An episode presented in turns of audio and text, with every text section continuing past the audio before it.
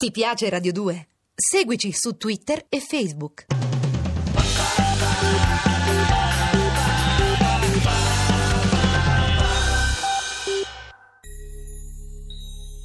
Storie di fantasmi con i Baustelle. A cura di Andrea Cacciagrano e Lorenzo Lucidi. Alla parte tecnica Tony Faranda e Nino Natalino. Regia di Andrea Cacciagrano. Ciao a tutti, noi siamo i Baustelle, io sono Francesco e accanto a me c'è Rachele. Ciao Francesco. Il nostro nuovo disco è una specie di concept album, come si diceva una volta. Un disco a tema sul tempo, sulla paura, sulle apparizioni. Abbiamo deciso di intitolarlo Fantasma. Per quale motivo, direte voi? Fantasma, per definizione, è qualcosa che appare. Spesso ciò che appare fa anche paura. Nel cinema, nella letteratura, il fantasma che appare rappresenta una collisione. La collisione del tempo passato in declinazioni temporali a lui estranee. Una cosa che non c'è più perché è morta, torna in vita nel presente. Il fatto è che nella nostra epoca, nel nostro Occidente in declino, ci pare che i fantasmi occupino persino il futuro. Quando la gente non ha speranza, quando le cose in una società vanno male, non si dice forse che il futuro è incerto? Ecco, noi viviamo un tempo in cui il futuro ha contorni assai sfumati, che non riusciamo a distinguere con chiarezza. Il futuro stesso è un fantasma, un'entità fantasmatica. Quindi ogni giorno, alla stessa ora, vi faremo ascoltare qualche estratto del disco in anteprima, ma soprattutto coglieremo l'occasione per fare due chiacchiere in compagnia di qualche ospite, ospiti amici a cui chiederemo di raccontarci delle storie. Storie di fantasmi per l'appunto, storie del tempo, storie di apparizioni, storie di paura, anche se non necessariamente gotiche.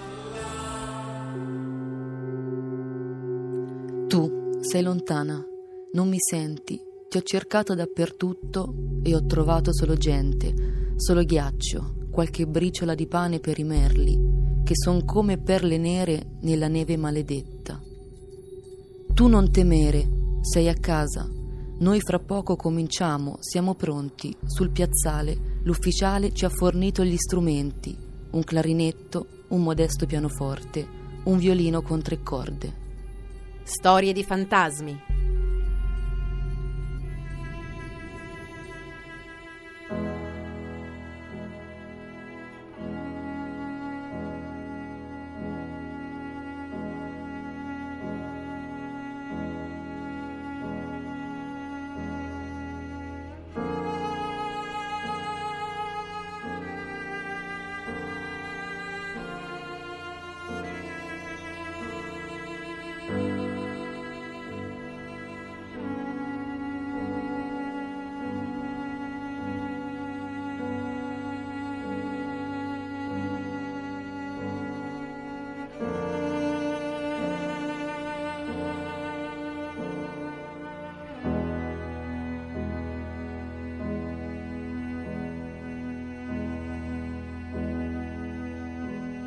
E dopo Messien, ecco qui con noi il nostro amico Enrico Gabrielli. Ciao Enrico. Ciao Enrico. Ciao ragazzi. Ciao.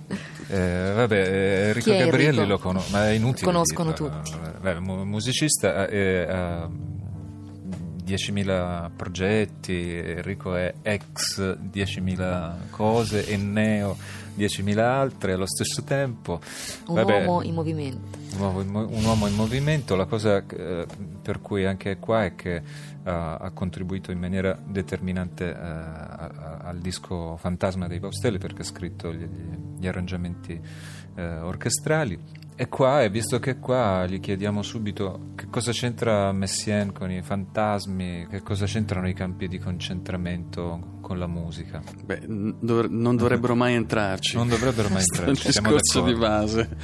Però in questo caso particolare c'entra perché eh, Oliver Messiaen, che era un soldato francese nel 1940, fu portato in prigione a Gorlitz in Polonia, dove tra l'altro Mhm. prima parlando è saltato fuori che voi Mentre Mi- siete venuti su a registrare la Wroclaw, in furgone siete passati proprio Siamo da passati da, da, da Gorlitz Per sbaglio, per in sbaglio realtà. perché c'era una vedi le co- coincidenze fantasmatiche della vita. La- l'autostrada era chiusa c'erano dei, dei- dei lavori quindi abbiamo deviato per una strada secondaria e quindi siamo passati per la città di Gorlitz che sta sul, sul confine.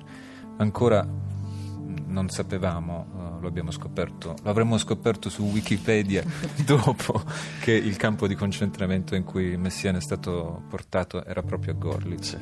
Vabbè, le coincid- i casi della I vita. casi della vita. Dunque, il finale, così si chiama il brano di Bastelli, in realtà doveva chiamarsi, se non, se non ricordo male, il finale della temporalità, Giusto. che altro non è la traslazione in italiano di pour la fond du temps. Lavoro da camera per clarinetto, violino, violoncello e pianoforte. Adesso, nel testo della canzone, comparirà la frase, anzi no, che tanto hai detto poco, poco fa tu, violino con tre corde, in realtà nell'originale era Sì. un violoncello con tre corde, ma per questioni ovviamente metriche. È una mia concessione. Una concessione, diciamo, diciamo così, poetica, eh, è diventato un violino con tre corde. Beh, il, il brano eh, Qu- Quartetto per la fine dei tempi è scritto eh, nel campo di concentramento a Gorlitz, appunto, e fu eseguito da mm, amici, credo, di, di Messiaen, non professionisti, con strumenti di fortuna, per cui Altri Messiaen- prigionieri, insomma, Altri prigionieri, era sì, altri prigionieri, sì. costituito da altri E prigionieri. credo che Dato l'avesse composto con questa formazione, qua, con questo organico, per cui probabilmente era quello che aveva a disposizione lì. Magari Quelli sì. aveva trovato. Quelli aveva trovato, quelli- con quelli è suonato.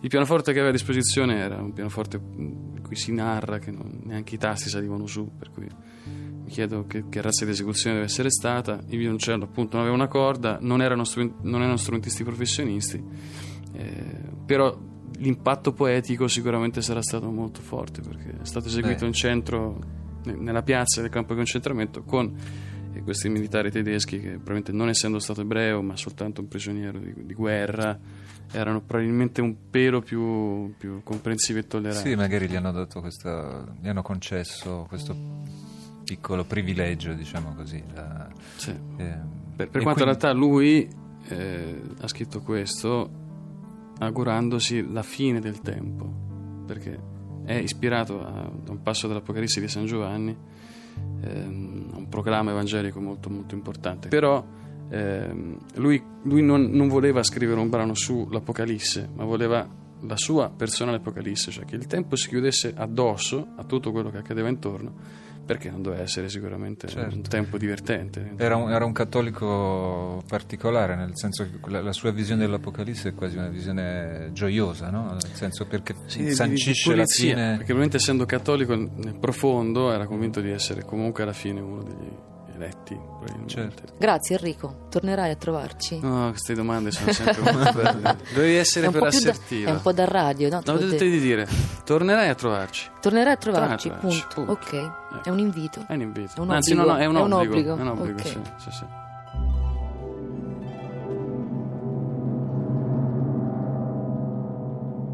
Storie di fantasmi.